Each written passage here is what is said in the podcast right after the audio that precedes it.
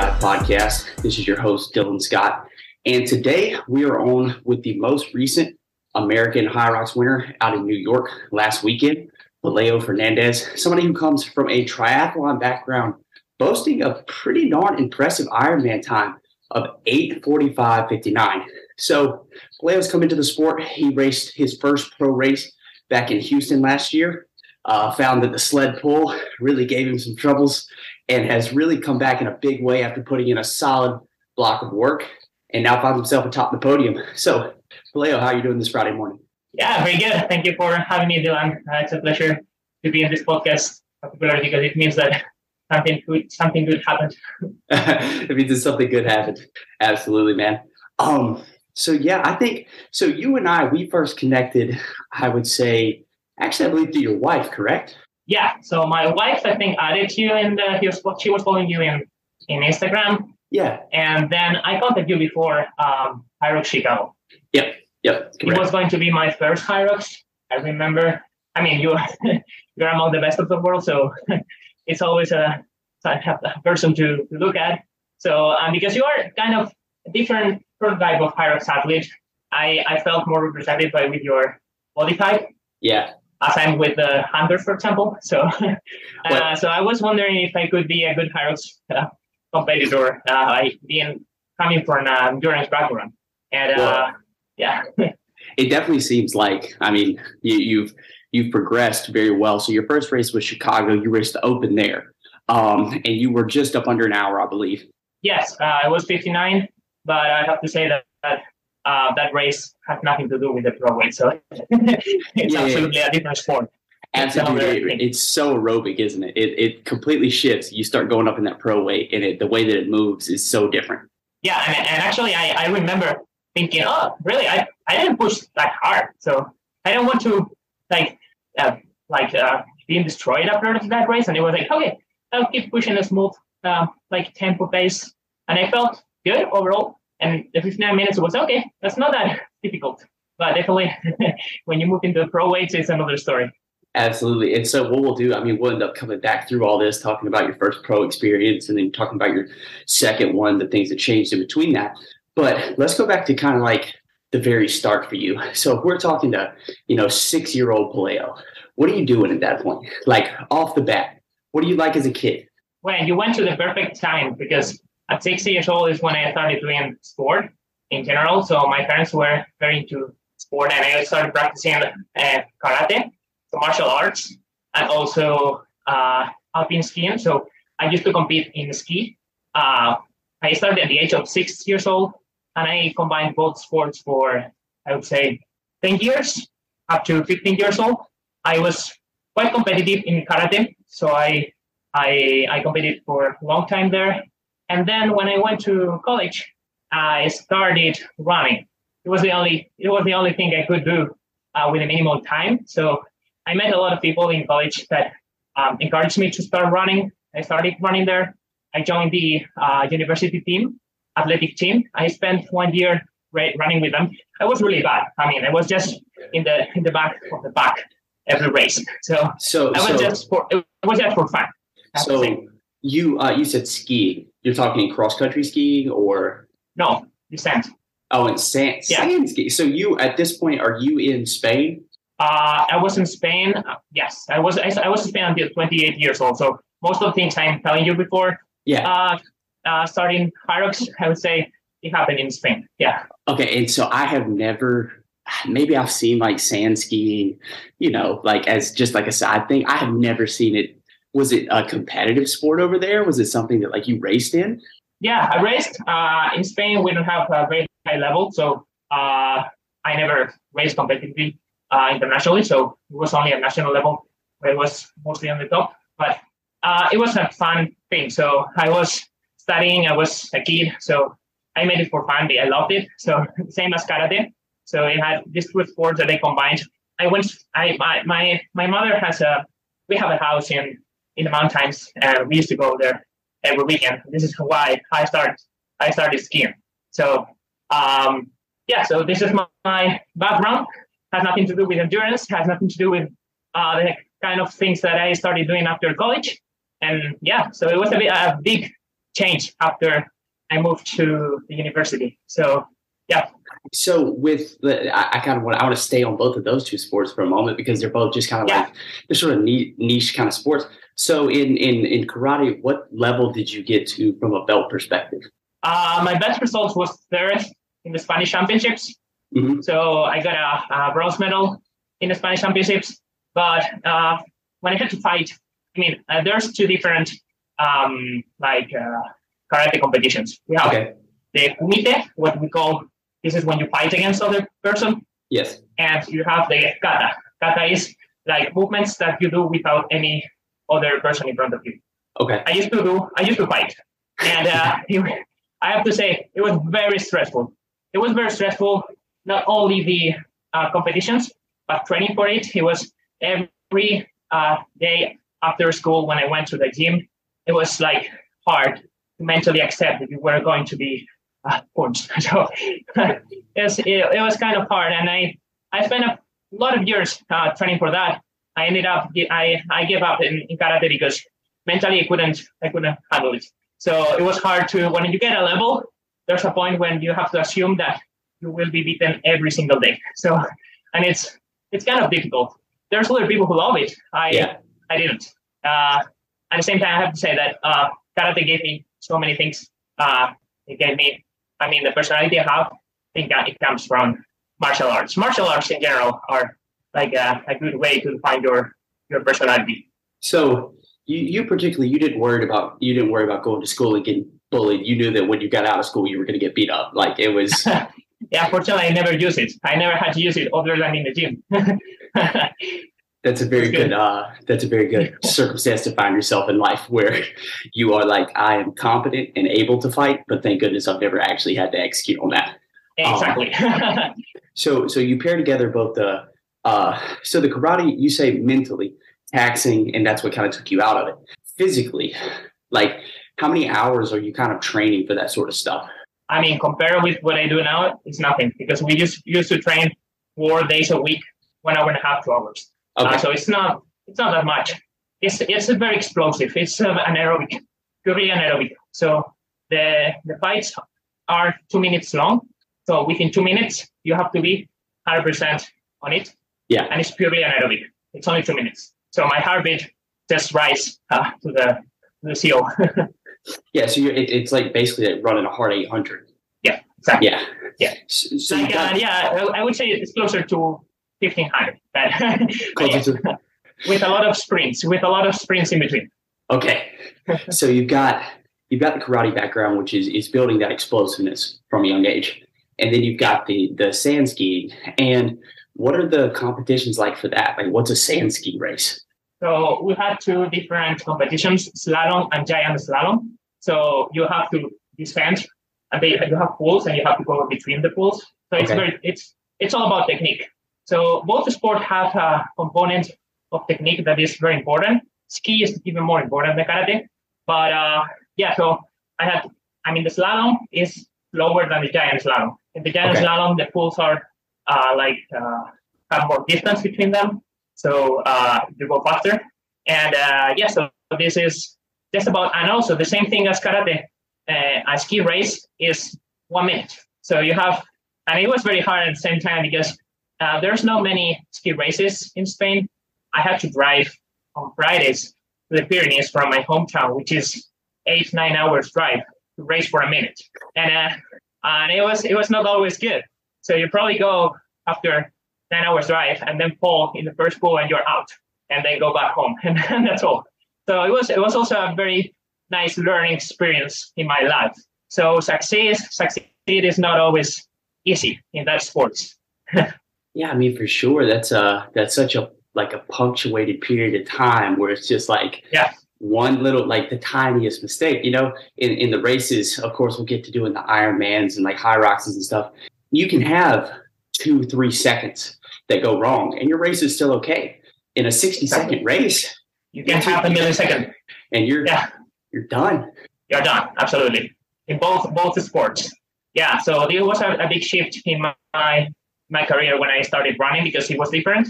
And I, I embraced running. Um, well, if you want to move forward you want to stay with that? Yeah, yeah, no, no, no, no. I just wanted to make sure that we kind of covered those bases of like, all right, this is what your background really was. Like, what, Yeah. what is what is karate like? What is the the different types of skiing, the slalom, the giant slalom? Um, so yeah, now you you head off to university, and what were you going to study? I studied civil engineering. Uh, yeah, so I am a civil engineer. I have a master in um, in I would say coastal engineering, Okay, oceanography, and uh, a PhD in, in the same area. so you, you said you have a master's and a PhD in the same area. Yeah, yeah. So so not not only athletic, you got a little something going on up in the coconut as well. well, I mean, I will I will make a living with sport. I, I I always assume that, and I don't want to do it. I mean, sport is always a good complement of my life. I I love doing it, but not as a way of making money.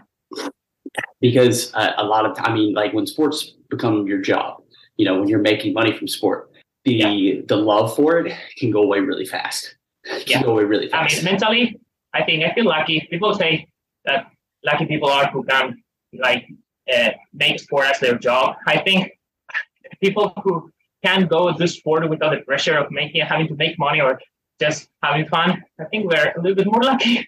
But by the way, um, I I love sport. I mean, I would never go professional in any sport, but I always love to be competitive. So there's a this is something I have here. no, dude, absolutely. Go like when you go to that professional level, it, it can start to rob that joy. And then the second that you find that this was, hey, this was the thing that brought me a lot of happiness in life, and I, I devote a ton of time to, is now like a mental drain. Where do you go to ever relax? You know, Exactly. Um, exactly. And so it's funny. Uh, I don't know if you watch any of the NBA or anything like that, but if you've recently seen like the the Denver Nuggets and Nikola Jokic, and the interviews they've been doing with him after they won the championship, all this man wants to do is go home to Serbia. Okay, he's he's the he's like the best NBA player currently. He, I mean, just magical with the ball. His distribution is shooting great with it. And you see him, he's sitting there. They've just won the championship, and they're like, "Are you excited about the parade?" And he goes, "Parade? We have a parade. When is when is parade?" They go Thursday. He goes, "Oh, oh my god. I need to go home." like this man is coming in and he's making you know tens of millions of dollars a year playing basketball, and he's just like, "Bro, I just want to go ride horses." Yeah, I mean, I, the, the problem with- of professional sport is that it's very hard to make it sustainable for a long time. Uh, you see many professional like uh, athletes or uh, basketball players or whatever who doesn't want, who don't want to see a ball, who don't want to see a track, or who, who don't who don't want to keep uh, doing sport after retiring. Yeah, And uh, and this is this is something that I mean, when there's a professional athlete who keeps running or who keeps doing this, his own sport after retiring, I feel I, this is the person who I want to be. So this is the kind of person who, okay, he really loves what he does or what she does, and and uh, yeah. So my I have to say my idol side, my the people I I feel that they are a reference to me are those when I went to races, I usually look at all the old uh, people who are there with a huge smile and I say, I wish I could be there at the same age, doing the same thing with the same motivation. So this is my my main goal: being growing up, being old, and still enjoying what I'm doing, whatever, yeah, whatever it is. I don't care which sport I will be doing at 60 years old, right? you just want to be able to find joy and love and doing it in the process. yeah, Absolutely. So, going to the like moving from that to now we're in, we're in university. You've got people who are like, "Hey, come out, start trying to run," and you said you were not very good at it. What is Yeah. what is not very good at it? Because I have a feeling you were probably okay. Okay. Uh, yeah. So I started running basically because two things. First, I met people who run, and second, uh, I sprained my ankle playing soccer because when I moved to college, I started playing soccer like not seriously, but I sprained my ankle a couple couple of times, and I thought, okay, that was enough. In three months, I sprained my ankle twice. That's that's enough. So I started running, and uh, I mean, I was not too good. I mean, uh, I have to translate that into minutes per mile, but I was able to, to run. Yeah, do it in kilometers. Fine. Do it in kilometers. That's Okay, fine. my, no, my, my first my first year I ran a 10k in 37 minutes, and uh, I mean, depends who you compare with. Uh, absolutely, but like I mean, yeah, Mm-hmm. 37 minutes is. I mean, is that world class? No. Is that decent for a No. uh, like a college athlete? Still no. But two back to back 1835Ks. That's yeah. not like, there are plenty of people who are like, yeah, I would kill to run that fast. Yeah, I, I have to say, I never worried about that. So I just, because, I mean, obviously it was a new sport. It was something, everything, everything was new. And whenever I did, I felt that I improved. So uh, uh, I, I was not, I didn't have any high expectations. I didn't have any particular goal. I just wanted to go there and, and run with my with my teammates. So I basically enjoyed more Mondays and Wednesday, which was the when we trained. We had the group training uh, sessions that uh, the races itself themselves. So yeah, so I ended up doing this first year in college running, uh, and then I met a few guys who were doing sport called okay. triathlon, which by that time was not so famous because we are talking about 2010. I mean, it was already famous, but it was not the same as now. So uh, not many people, that's only crazy people uh, try to mix the three things, swimming, biking, and running. And I said, okay, I feel good at running. I biked all my life, not seriously, but I know how to bike. I never swam, but okay, let's go. Let's go for it. So the, the following year, 2010, I, I signed up for the university triathlon team. And since then, I was hooked by triathlon I'm still I'm still I'm still into it. This year I probably take a break, but I'm still uh, in the in the party. Yeah, so I think that that saying like the the aspects, I think almost everybody goes, okay, I've ridden a bike before.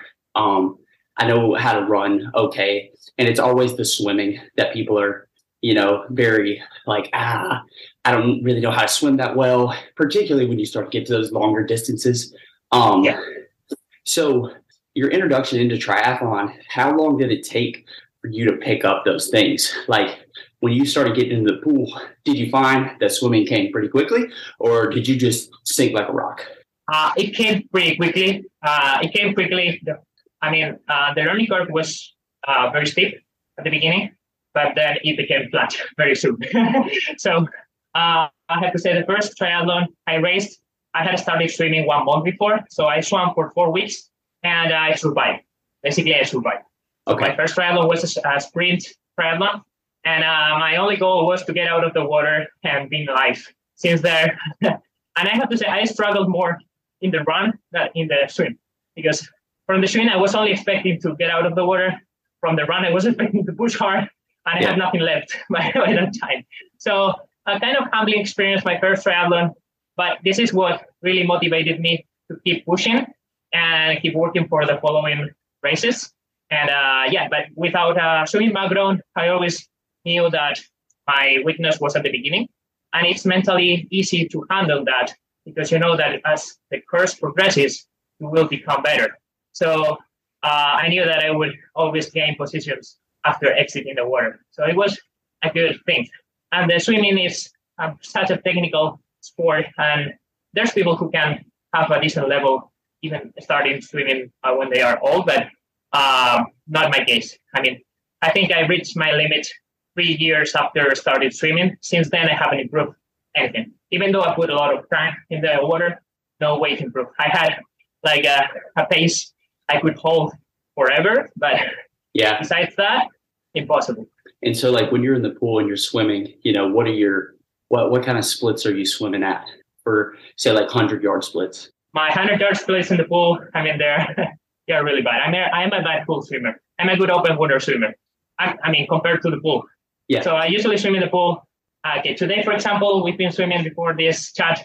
Been doing 200 mid, 200 yards. Yeah. 330 more or less. No, uh, 230, 230, 230. Sorry. Yeah, I was gonna say 330. That's not so you. No, no, no, two, no, no, 230. And uh, this is not a good time for someone who wants to to be something in triathlon. no, and uh, like, it's not slow. It's not slow, but same thing. Uh, if you compare with the level that you that I wanted to perform overall, I mean, I way behind. But if you go to the open water, I can hold that pace for an Ironman distance. So there's there's a lot of contrast there. so I can I can swim in open water way better uh, than in the pool. I don't have like buoyancy ability, so my legs usually sink. But with the help of the wetsuit, I swim very, very horizontal in the in the open water, and I have a good orientation skills. So I swim straight, which is the most important thing. and uh, you're not, yeah, You're not giving me Yeah, the zigzag. Yeah. Yeah, and I learned a lot when I started doing triathlon. I only swam in the in the ocean basically. So I, I used to live in a in a coastal city. We had a beautiful uh, ocean area to swim, and we used to go there. And sometimes it was very wavy, uh, and uh, the currents were strong, and it was hard to to go straight. So I think I learned there quite a lot. Yeah, I was gonna say that. I mean, the worst conditions you're gonna swim in are gonna be choppy ocean water. You know, Yeah, definitely. and so if you if you if you're already learning in the worst conditions, you're probably gonna find yourself in. That tends Yeah. to help out when you get like a calm day. You know, you just Yeah. feel like you're gliding through everything. Yeah, but even though even though I'm saying that I'm a good swimmer, I'm I usually get out of the water within the first ten places within a race. So I'm not that bad. So I mean, this is the worst thing I do, but it's not that terrible. I have to say now. Yeah, because I was so I- like I was looking at your splits from your Ironman, um, and saw like I mean a sub one hour swim time. You you were fifty four change, I believe, which is pretty quick when you look at you know the best guys probably coming out of the water in forty eight. Yeah. Um, and triathlon really does not, particularly the like ultra distance or longer distance one, they don't play well to the swimmers. Um, it's very rare that your first man out of the water is your first man across the line. Um, so I would say that if you're going to have a weakness in the sport, swimming would be your your one place where you're like, all right, I'll give some time there. Yeah, swimming in long distance is definitely not the most important thing if you race in the amateur field. But if you start racing now in the professional field, it's becoming more important. So even though it's a very small portion of the entire race, in the professional field now, if you are not in the front pack in the bike, without drafting, you need to leave 12 meters between the bike you have in front of you. But this Yeah. 12 meters is still drafting. So you, you, you feel the help. And uh, if you are not in the first bag, it's hard to bridge the gap that you have with the front bag. It doesn't happen with the, in the amateur field. I never I never raced uh, professionally in, in triathlon, so I never had this experience. When you race in amateur, you basically do your own thing. You don't care about anybody else. It's usually a way to start, and uh, drafting basically doesn't exist. Tactics they don't exist. So you just do your own race. Uh, but I see people like failing and other people succeeding when they move into the professional field, particularly this year. A lot of uh, uh, teammates and friends who were racing amateur races against uh, with me last year or previous years, they moved into the professional field. Some of them are doing like top five, top three uh, ranking because they are good swimmers, even though in the amateur field they didn't get into the top. Others that were really good amateurs didn't get into that, don't get so close to the to the top guys in the prof- in the professional field now because they are not good swimmers. So being a good swimmer is not that important, but it's still very important. Yeah, I, whenever you get to the high levels of any sport, you have to be proficient at just about everything because it's no longer you don't get those big gaps; they're baby gaps. Um, so Yeah, it doesn't matter how fast it doesn't matter how fast you, you run. You just spend ten minutes in the sled pull, right? hey, hey, hey, you were less than 10 minutes in that sled pull. You were nine minutes in like 50 something. Okay, I, I was pushing hard to break the ten minutes to ten minutes.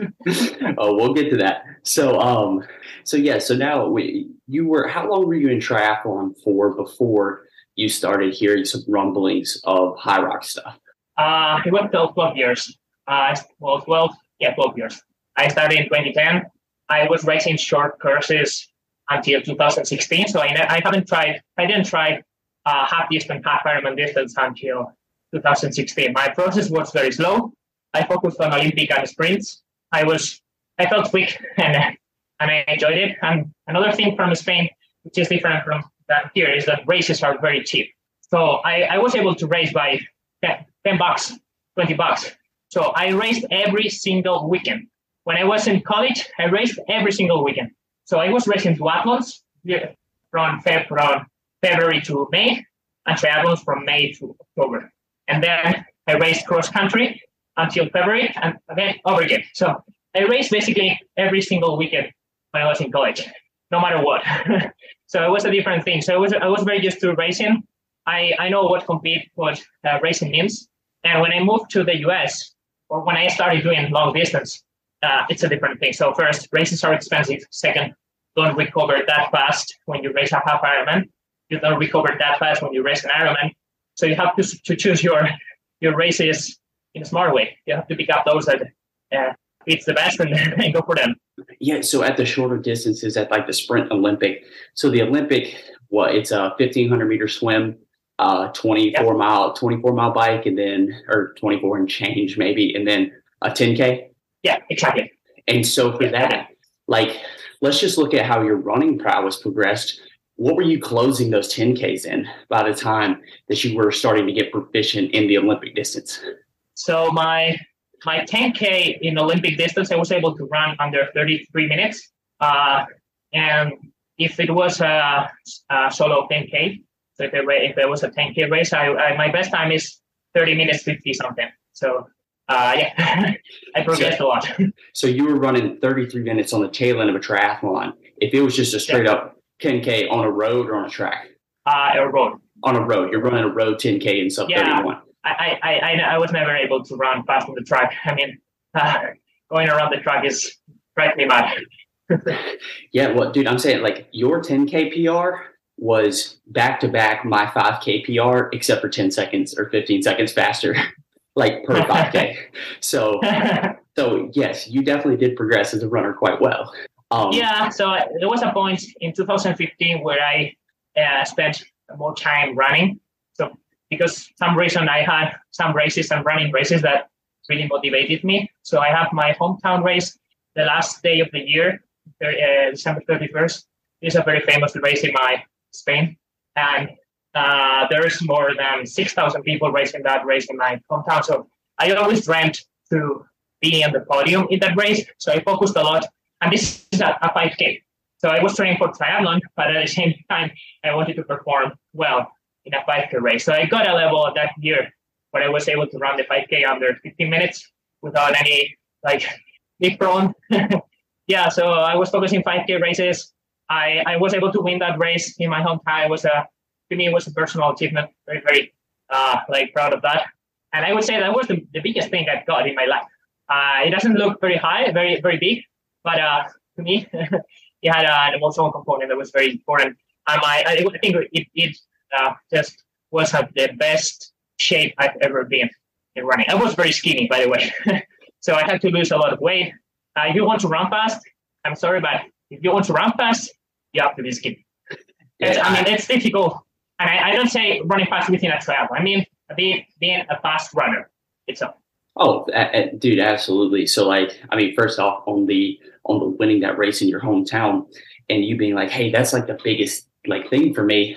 It's funny how when you're the person who sets what is success for yourself, the things that you find the most achievement in. Because I agree, I'm actually like right now, I'm back in my hometown, um, just for yeah. work.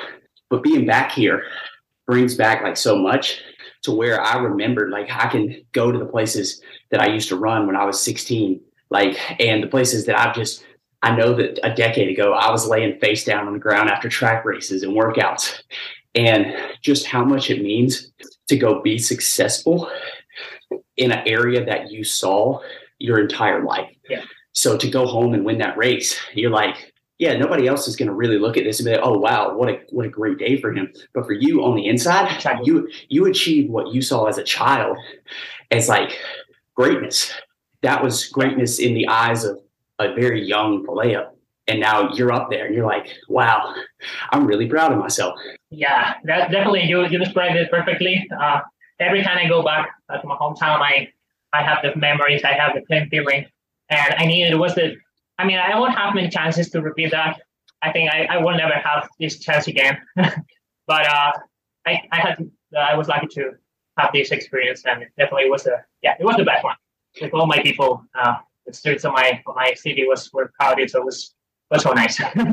yeah, dude, it, it's a be- it's like a beautiful moment to have that. And then yeah. you know, talking about dude to be a fast runner, um, just a pure runner, yes, you do have to be skinny. Like you have to be a smaller dude. Like at the not in hybrid, not in hybrid sports, and not even particularly in tri- triathlon. You look at like Kristian exactly. He's a he's just a locomotive. But exactly, if you go look at you know just the other day, Jakob Ingebrigtsen goes and breaks the two mile world record. Skin and bones, man. Like yeah, there's not much to definitely. it. Uh, Yared Nuguse just broke the I think the American record the 1500 yesterday. Skin like everybody looks like a clothes hanger. They're just like yeah, yeah, definitely. And if, we, if you compare them with us, we are like twice them. Dude, I, I I'm skinny. Like you look at me in the field, and they're like, "Oh, Dylan's Yeah. skinny," and I'm like, "No, no, no, no."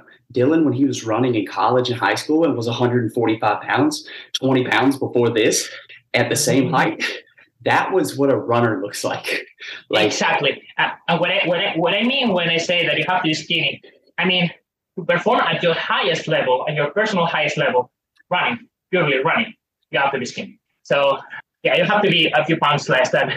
Uh, it doesn't mean that the Hyrox uh, pro athletes uh, they run really fast. yeah, Uh, definitely, they are very fast. But if they were like uh, skinny people, they would go faster. I would say. I mean, Yeah. only running. only running exactly. So if they were to like, and, and we'll see how that translates over here in just a second. When you started, when you started Hyrox training, so you had done, you did your Ironman in Texas. What year was that? Yeah, uh, it was last year in April.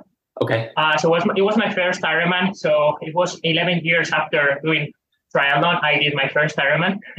so it's it was a long journey. People said, "Oh, it was impressive your first Ironman." Yeah, I was training for that for 11 years, so it was not that impressive. Uh, I tried very well. Uh, I knew every single detail of the of the almost nine hour uh, course.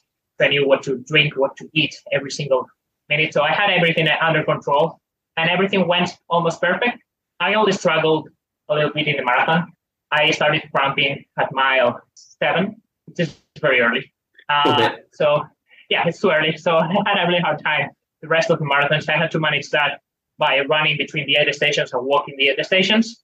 I was able to do that. So with this, I ended up doing three hours a minute. It was not my goal. I, I was expecting so my I was a little bit ambitious in, in the marathon. Uh, I was expecting under 250, and and uh, I, I I would I would have done that if I had had, had a cramp. So you never know. um, so I finished eight hours 45 was was good, good enough to qualify for, for uh, Kona for the World Championships, and it was my second. This was my second Ironman, so I was training for the Ironman World Championships all the summer. I went to Hawaii in October. I was very skinny by that time, uh, I have to say. Uh, so when you put 20 hours training, I mean, you are used to that. But uh, uh, only 20 hours pure endurance, uh, you get very skinny. yes, so it's not only uh, doing strength. I was I was doing strength but not that much. So mostly endurance uh, and aerobic exercises. So I went to Hawaii and I knew that, well, this is a world championship. So even though I raced in the amateur field, uh, it's always very competitive. The top, the top world amateurs, they train like professionals. And many of them, they only do that, which doesn't ha- happen in other sports. I don't know how they make a living with that, but because we don't get we don't get money. But I mean, the um, the best athletes were there. I wanted to to fight, and I went there. I took a risk. I tried as hard as possible. I was uh, almost chasing the podium, and 10, 12 kilometers to the finish line, I bombed, and uh, I was totally empty. So I lost tons of minutes within the last 12k, which I had to basically walk. But well, I, I'm proud of myself. I I risked a lot and I went for it. I didn't get it, but I don't have the doubt of what happened you I just tried. I'm happy with that. yeah, dude. I mean, you raced well for 133 miles. Yeah. you know, and Yeah, you, just had, you had seven miles on the end that got you, but that dude, that happens. I mean, that's a that's a nine hour race. Like yeah, we we talk about we talk about the unpredictability of Hyrox in a one hour race, like a nine a nine hour race. Like I mean, many many things can happen, and all that you have to be mentally prepared because things will happen, and you will be able to recover from them. And this is important. So whatever happens, you have to uh, reset your mind and become the best, the best, uh, um, doing the best according to the, the new scenario. So, uh, for example, in Hawaii, I lost my nutrition in the first kilometer of the bike. Uh, so I lost my, my nutrition. I, I had two bottles with nutrition. 70% of my nutrition was in the bottle I lost. So I ended up having only 30%. So just I started taking the gels from the aid stations.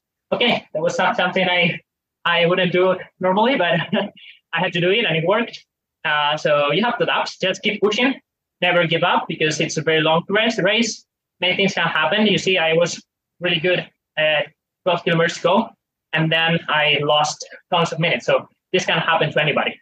So this sort of things makes you be into the race in the race very focused because you know that you always have your your shot. So yeah, coming from you know having that triathlon background, having two Ironmans in the back pocket, and knowing what it's like when things go wrong. I mean, you you brought a lot of like mental resilience into into Hyrox So you come off of the Ironman World Championships. You said that was October. Yeah, it was October. Okay. last year. And then when we linked up, that would have been in February of 2023.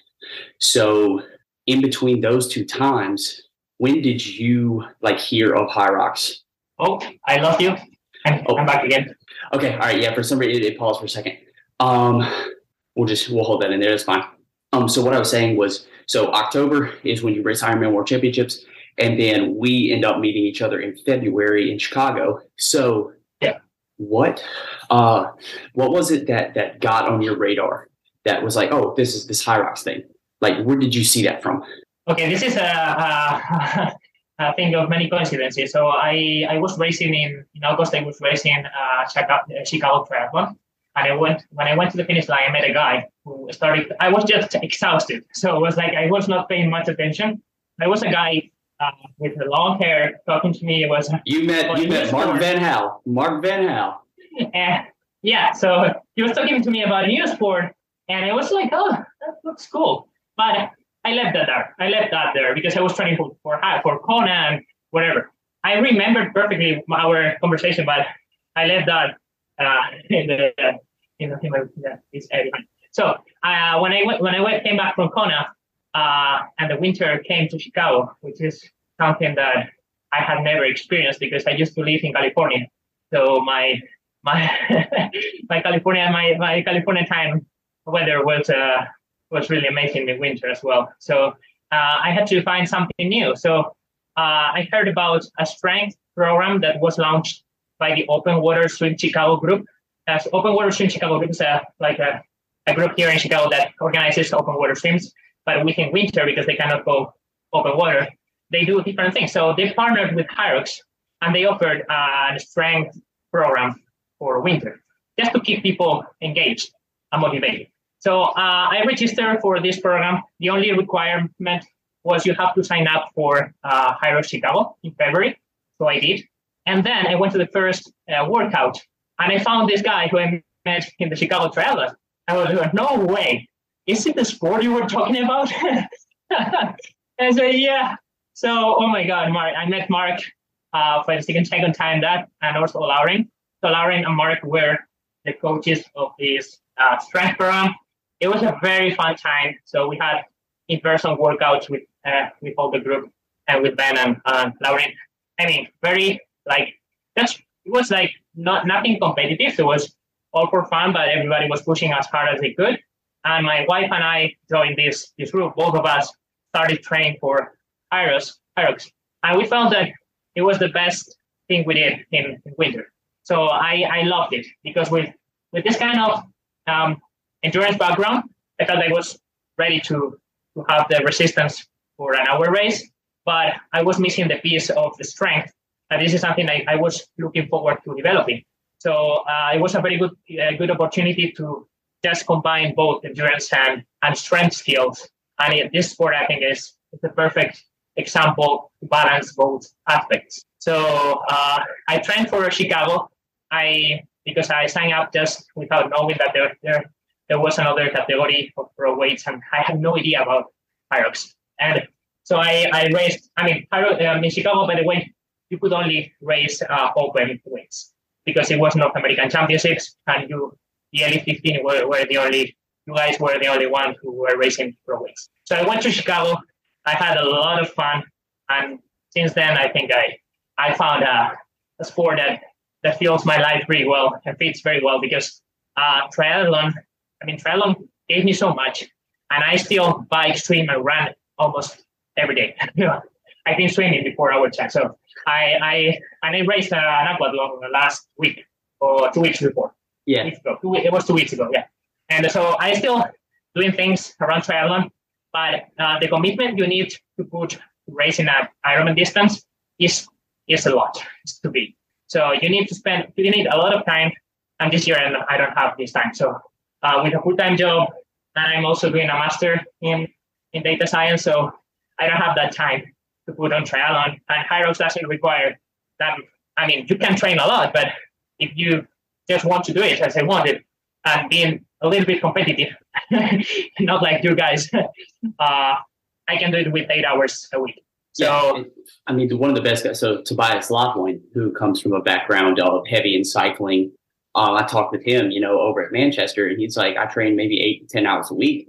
He said, I, I built this. Yeah, he said I built this gigantic aerobic base um, from years in the saddle, and now I just do the hard workouts that you know are sixty to seventy-five minutes, and I do a couple of aerobic efforts, and I, I have all the I have all the base I need. I don't need 20 hour training weeks anymore. I need exactly. And I can still be very competitive. And he is. Um, and that's yeah. the beauty of a sport that the race lasts an hour. Like if you want to train all the time, like I like to do, can. If you want to yeah, train 12 hours a week and and be, you know, still top level, very doable. Exactly.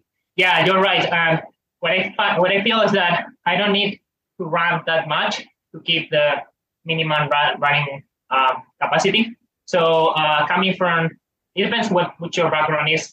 You need to put more effort in one thing or another. So definitely my running is uh, really uh, worse than it was in October, uh, much worse. But uh, when I when I run after doing sleds, run when you run after rolling, this is a different demand. So you're running with fatigue legs It's very similar to what I did in triathlon, very, very similar. And this is something I did all my life. So I feel very familiar with the feeling. So I, I, I feel like I don't need to spend too much time doing this sort of workouts. Compromise workouts are important, but I haven't done any compromise workout for New York, I would say. No one. Yeah. And uh, yeah, so um so like with that, so you came into Chicago, you raced really well. I believe you won, did you not? You won the open overall, didn't you? yeah, yeah, yeah. It was 13 seconds only, but yeah. Hey, a win's a win. Well, you can win by 13 seconds. You can win by 13 one hundredths of a second. It don't matter. That's a win. yeah. Um, yeah, so, yeah. so you win that, and then a couple of, of you know weeks, month and a half at the most later, you go race Houston. Yeah, two weeks later. And okay, so it was only two was, weeks later. I commit suicide. So it was a suicide to me. so you and I race Houston, and I was watching that live stream. Um, and you know, things start off pretty well for you. And then when did everything start to go? Because you know, the first run is the same as open. The skier, same as open. Second yeah. run, same as open. And then things change. So so tell me, you hit the sled the first time with that, you know, 90, 100 pound weight jump, whatever it is and and what did you feel? What did you notice? Well, uh, I don't I want it I don't want it to sound very like bad, but it, with sled push, I felt great. I mean, I didn't feel it was I felt it heavy, but I could move it, and I was moving it at a very similar pace as the other guys, and I didn't feel I was putting over. I mean, over pushing. So I know my limits, and I know where I'm over pushing, and I was not over pushing that day. I'm pretty, I'm 100 percent sure. And the problem is that I gained too much confidence in the push. And when I went to the, pool, I moved to the pool and, and the fucking sled didn't want to move. Uh, so, so, I was, it was like a, like a, a, moment where I said, oh my God, I came here. I'm not, I'm not to be able to finish this thing because it doesn't move an inch. So I tried hard for 30 seconds. I didn't move. I was not able to move an inch this uh, sled. So I started thinking, I went back, I was turning around myself. I was, ah, what can I do here? And then I found the chalk, which I didn't know we had chalk. so one of the problems is that the rope was very sweaty. My hands were very sweaty and it was very slippery. Um, I also think that the sleds in, in, in Houston were heavy as well. Huh? It seemed uh, like they were. I agree. It seemed like from the splits, yeah. the, the sled pull was was quite heavy. Yeah, but the other guys were moving it, so uh, it was my fault. It was not the sled's fault. So I went to the chalk, and for the first time after a minute there, I was able to move a little bit the, the sled. I said, okay, it's gonna be a long day here. So four lengths. It took me almost ten minutes. I saw people coming out, coming in, coming out. Uh, it was very. I had to. At, the, at some point I had to okay, just look at your rope, forget about anybody else. You are here because you wanna uh, you wanna try for the first time this race. But I thought it would be.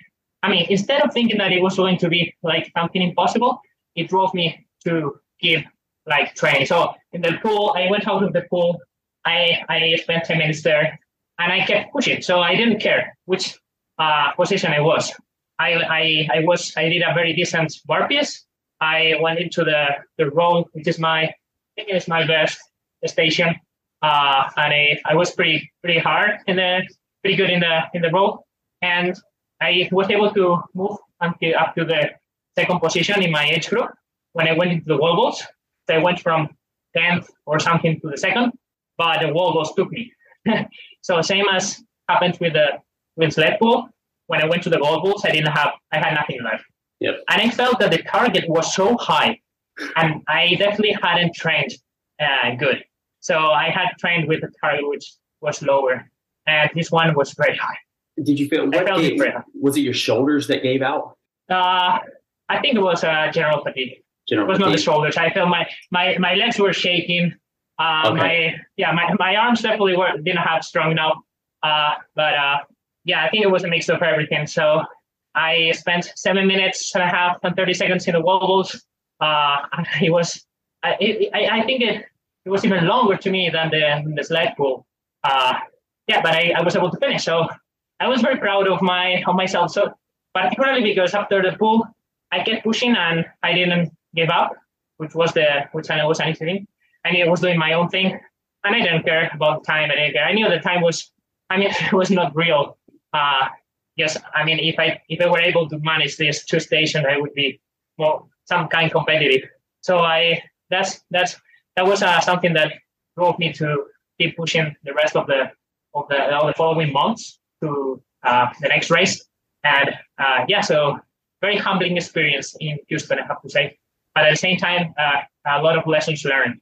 Yeah, and, and sometimes honestly, having a race like that where you know that something went drastically wrong, it's actually better than having a race where a lot of little things went wrong, where you're like, like you can pinpoint, oh, this is what blew my race to pieces. Versus, yeah, like, man, was was that a fitness problem or was that a or was that a, like a mistake here? And now you have all these ambiguities going into training of like, what do I work on? Like, where did I really suck at?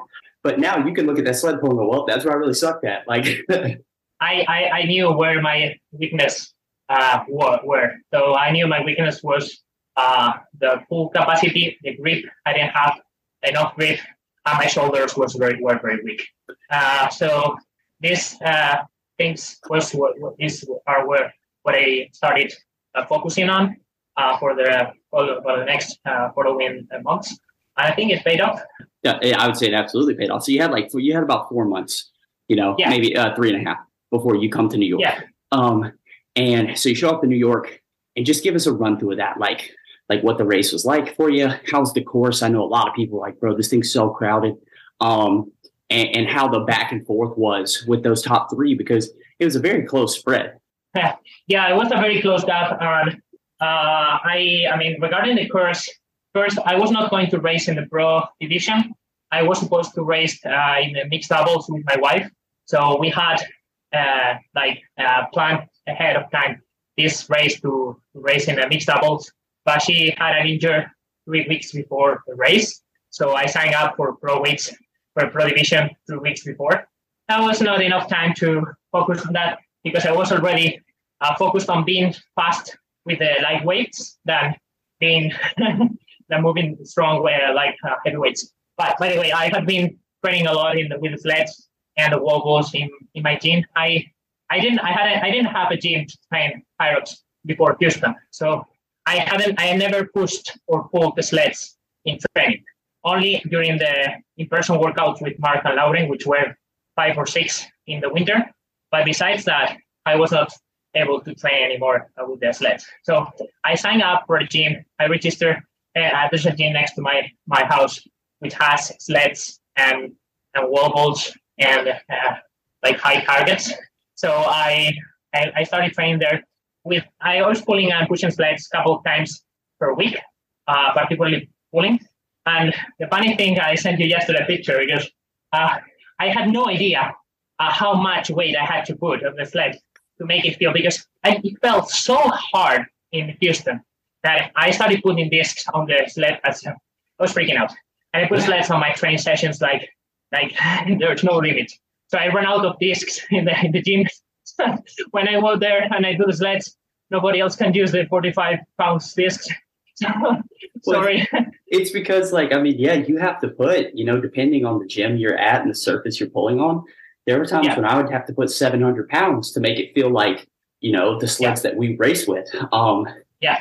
But so, yeah, no, I know what you mean. I've been there before where I'm like, hey, I hope nobody needed these. Um, if you did, you'd have to fight before them. Like, yeah, yeah, that's that's a little bit embarrassing when I go there. And was, eh, I probably need all these things.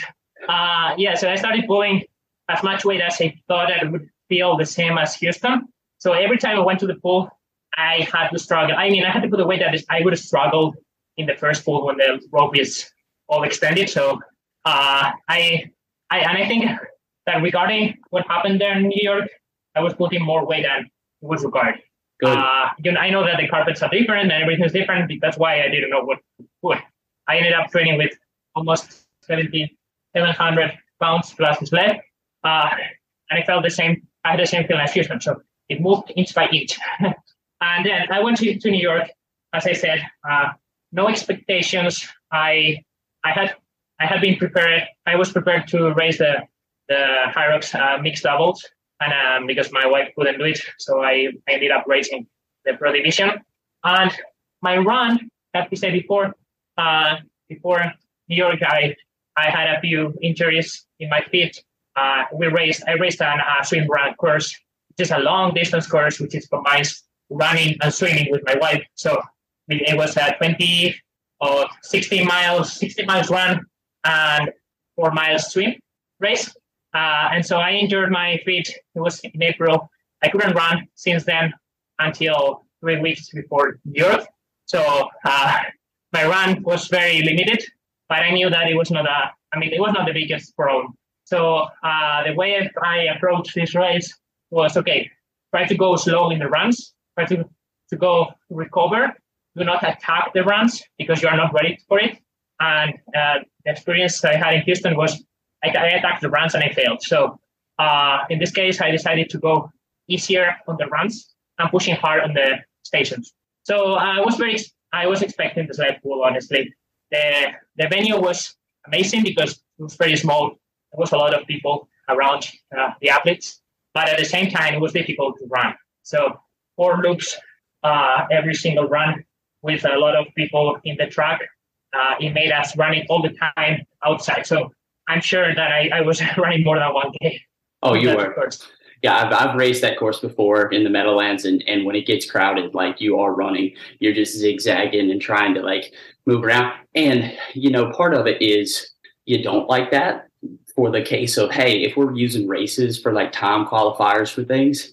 But then yeah. on the other side, like I come from a cross country background and I love all conditions, you know, just like, yeah, you know, make it ugly. Like, okay, there's people in the way, push them, like whatever. Like, let's go. Uh, give me. It's it, it's fun. I, it, it's fun. It is. Some people hate it. They're like, get out of the way. Like, and I'm like, all right, I, you're not gonna get. It. I'll get you out of the way. Like, okay, we're that's fine. Let's let's. Particularly because, and also because sometimes you feel fast as fuck and you are not going fast enough there's so many people around who was like, oh, I'm so strong here. But it's not true. But anyway, mentally helps. Dude, it really does. It's like it's like when you run down like a hotel hallway and all the doors are passing by so fast. You're like, bro, I am Usain Bolt reimagined. Like you feel so quick. Um, so and, and you won this race out of the third heat. So you weren't in the first group, correct? Yeah, I was in the third uh, wave. Uh, third. Uh, so the first wave with Eric Williams uh, was uh, one of the favorites, I think. I mean, I, I, I only knew Mark. So Mark was racing in my weight. Okay. And I, I didn't know any other guy. So, uh, and as I say, I, this, in this races and particularly in this one, because I, I wanted to do my own thing. I wanted to uh, be the best uh, of myself and, and, and doing the sled pull and the wall was in a decent way. That's my, that was my goal. So I started very conservative in the third wave. But fortunately, I took the lead uh, from the very beginning. So I was surprised that I went out first in the in the SkiErg. I was not expecting that because I knew that other guys ski faster than me. But I was able to do 350. Yeah. I think 351 is the split I have. 351. Yeah. Yep. So which is quite decent. Mhm. I mean, uh, I would say. No, that's good. And I felt great. Then I went to the push, and the push, uh, I mean, I was expecting it to be heavier, um, and uh, according to what I had trained in the gym, and when I pushed the first one, the sled just went up. It was oh, this is gonna be easier than I thought. So the sled push was amazing. Uh, I think, I, I, honestly, I think this the sleds in New York were faster. I mean, could be wrong, but you you moved I it it pretty was. well. You 254, which is a very quick, like uh, is a very quick U.S. sled push, I would say. So like that that was a good sled push from you, faster than the one you had before. Um, I don't know what it was like when you were in Chicago. I don't have that split pulled up, but 254 is very solid. similar. In the Chicago, in the open in the open division was to 20 to 30 something. Okay. Yeah. Yeah. So sled push and then sled pull, you cut it by five and a half minutes. You know, you're 421. you know what happened? I went to the pool. I pulled the same. This is the first time. I thought it was not going to move. Instead, I almost touched with my body in the in the in the ground. So uh, because it moved so fast at the big, it was like, oh, it's moving. it was such a surprise. It was like, oh, and I said, yes, this is mine. So once I I, I realized that it was it, it moved relatively, I mean, fast. Uh, and then I saw the other competitors coming close to me, and I knew they were reaching a little bit the gap. They were closing the gap, uh, particularly Mark, but not that fast. So it was okay. I can do it, and I, I went out of the sled pull in the first place as well. So from there, I said, okay, now I have two of my favorite stations. I can make some gap in these two, which were the burpees and the and the row. Uh, particularly, well, the burpees went very well. I know that some people were complaining about my technique. I'm sorry about that, but uh, I was trying to to to put my, my hands as close as possible to my feet. Honestly, I had three uh, referees around me, and uh, I, I I I mean I was trying to do it as at, at that point, at that point, so I don't like I don't recall the the technique issue. Um, I don't think I got to watch. I didn't get to watch the whole men's race. But if you've got three refs around you and nobody's calling it, that's uh, that's it's on you to know the movement standard and do them right and try your best. And there will be times in a race when you'll try your best and you'll do it wrong. The ref should That's call why- you. yeah. The ref should call you. And if they don't, that's a sport problem. That's not a you problem. You know. Yeah, no, and I I, I- I watched the the the live uh, stream uh, after the race, particularly the burpees. I was I wanted to make sure that it was not doing anything crazy, uh, I didn't see anything crazy. So I'll go. I'll go back and watch it. I will go back and watch it, and I'll tell you because I'll be straight up with you. If it looks Okay. like dog shit, I'll be like, "Yeah, we got to fix that." If not, Yeah. and people were just being, you know, people in the chat who are thinking angles Yeah. or just like the littlest thing, you know, they might call on it. Um, I'll, I'll be the judge of that one for you. yeah, thank you. Pretty So, nice. No, but yeah. it's not it's not that. I mean, I want I want to do it right. So uh, I'm very new in the sport, and I haven't done burpees before doing Hyrox, so this is new, and so I try, I try my best. So uh, I, I I try to be strict with the with the rules, and, and I don't want to, have any wrong in this regard. So uh, then I moved to the to the row. The row 112, 350, which was nice row.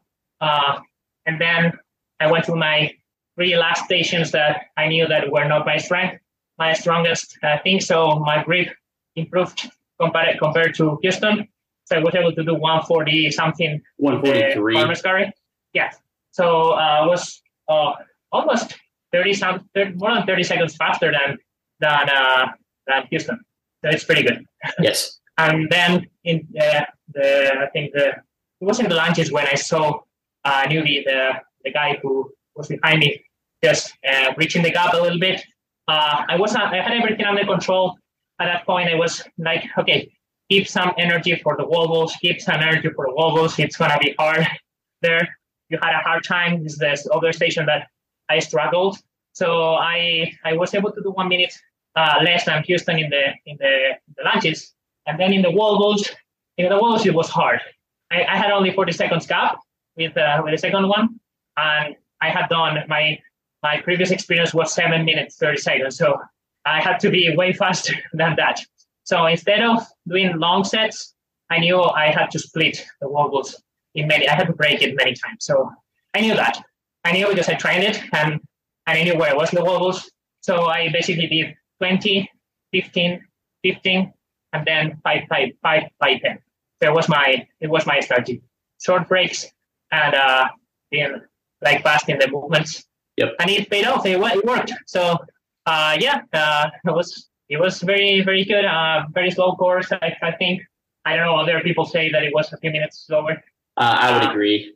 I would I agree. It seemed like a slow course. I think you put that on somewhere else, and you're closer to a 62, if not maybe squeaking under.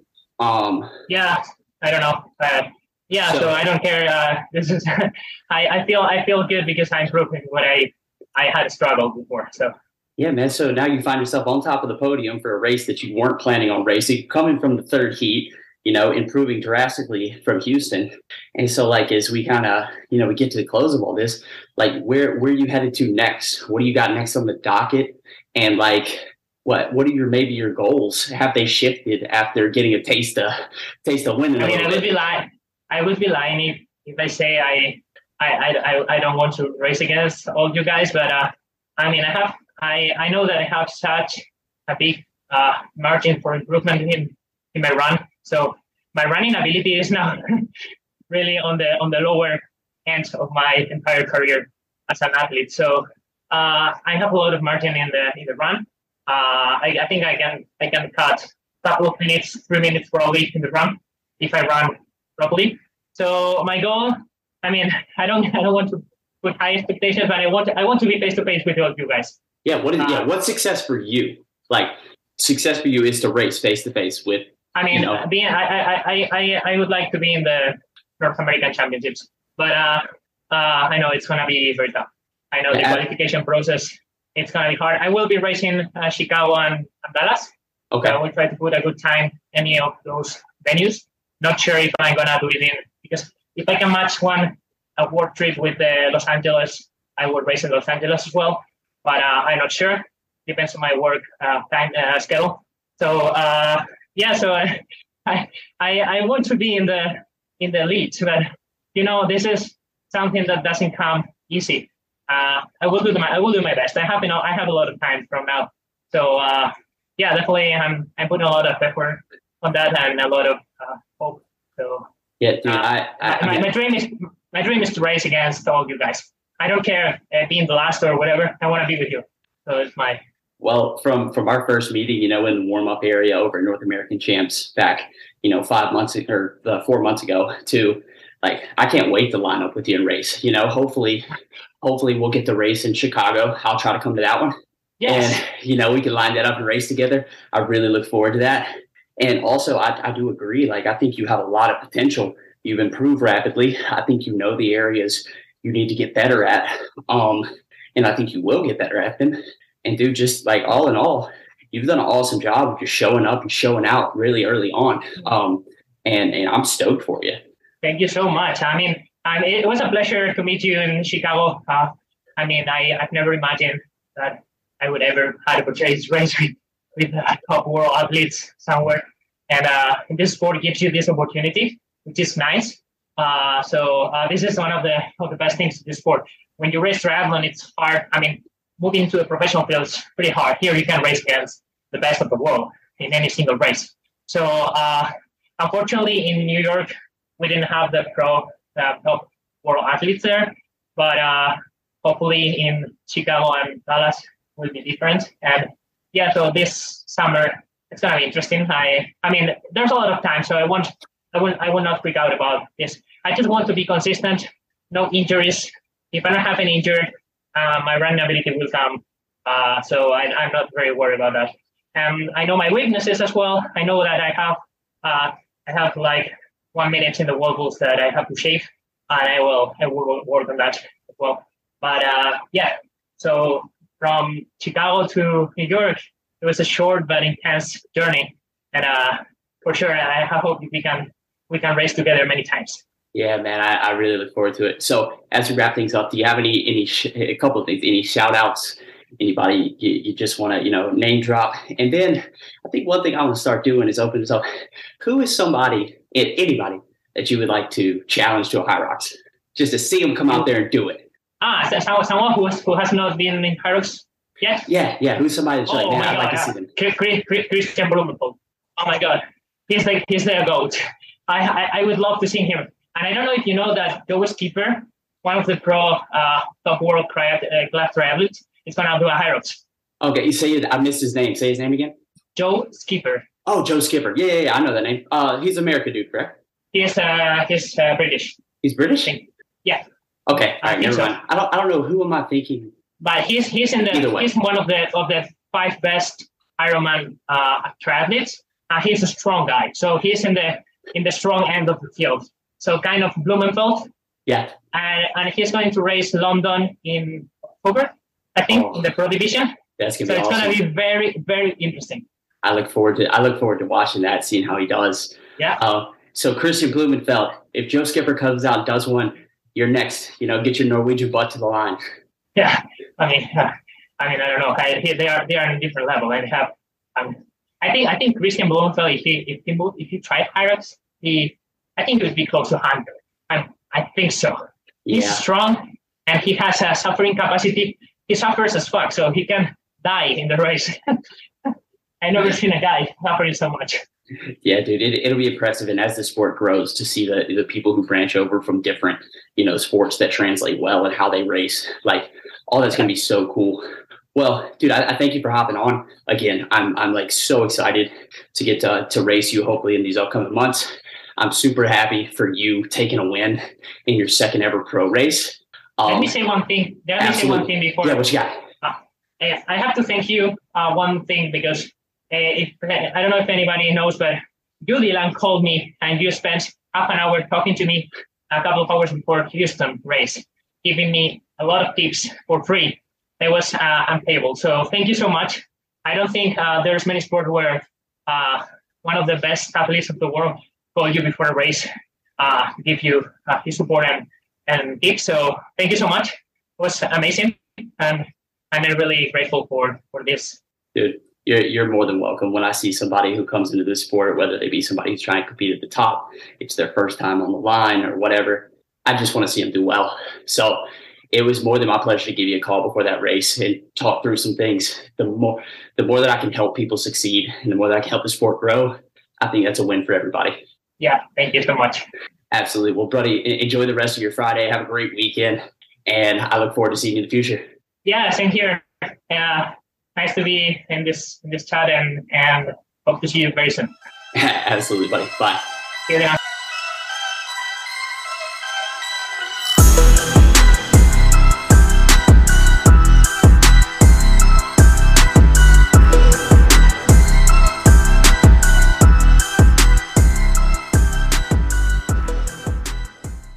Waiting on a tax return? Hopefully, it ends up in your hands. Fraudulent tax returns due to identity theft increased by 30% in 2023. If you're in a bind this tax season, LifeLock can help. Our US based restoration specialists are experts dedicated to helping solve your identity theft issues. And all Lifelock plans are backed by the Million Dollar Protection Package. So we'll reimburse you up to the limits of your plan if you lose money due to identity theft. Help protect your information this tax season with LifeLock. Save up to 25% your first year at LifeLock.com slash aware.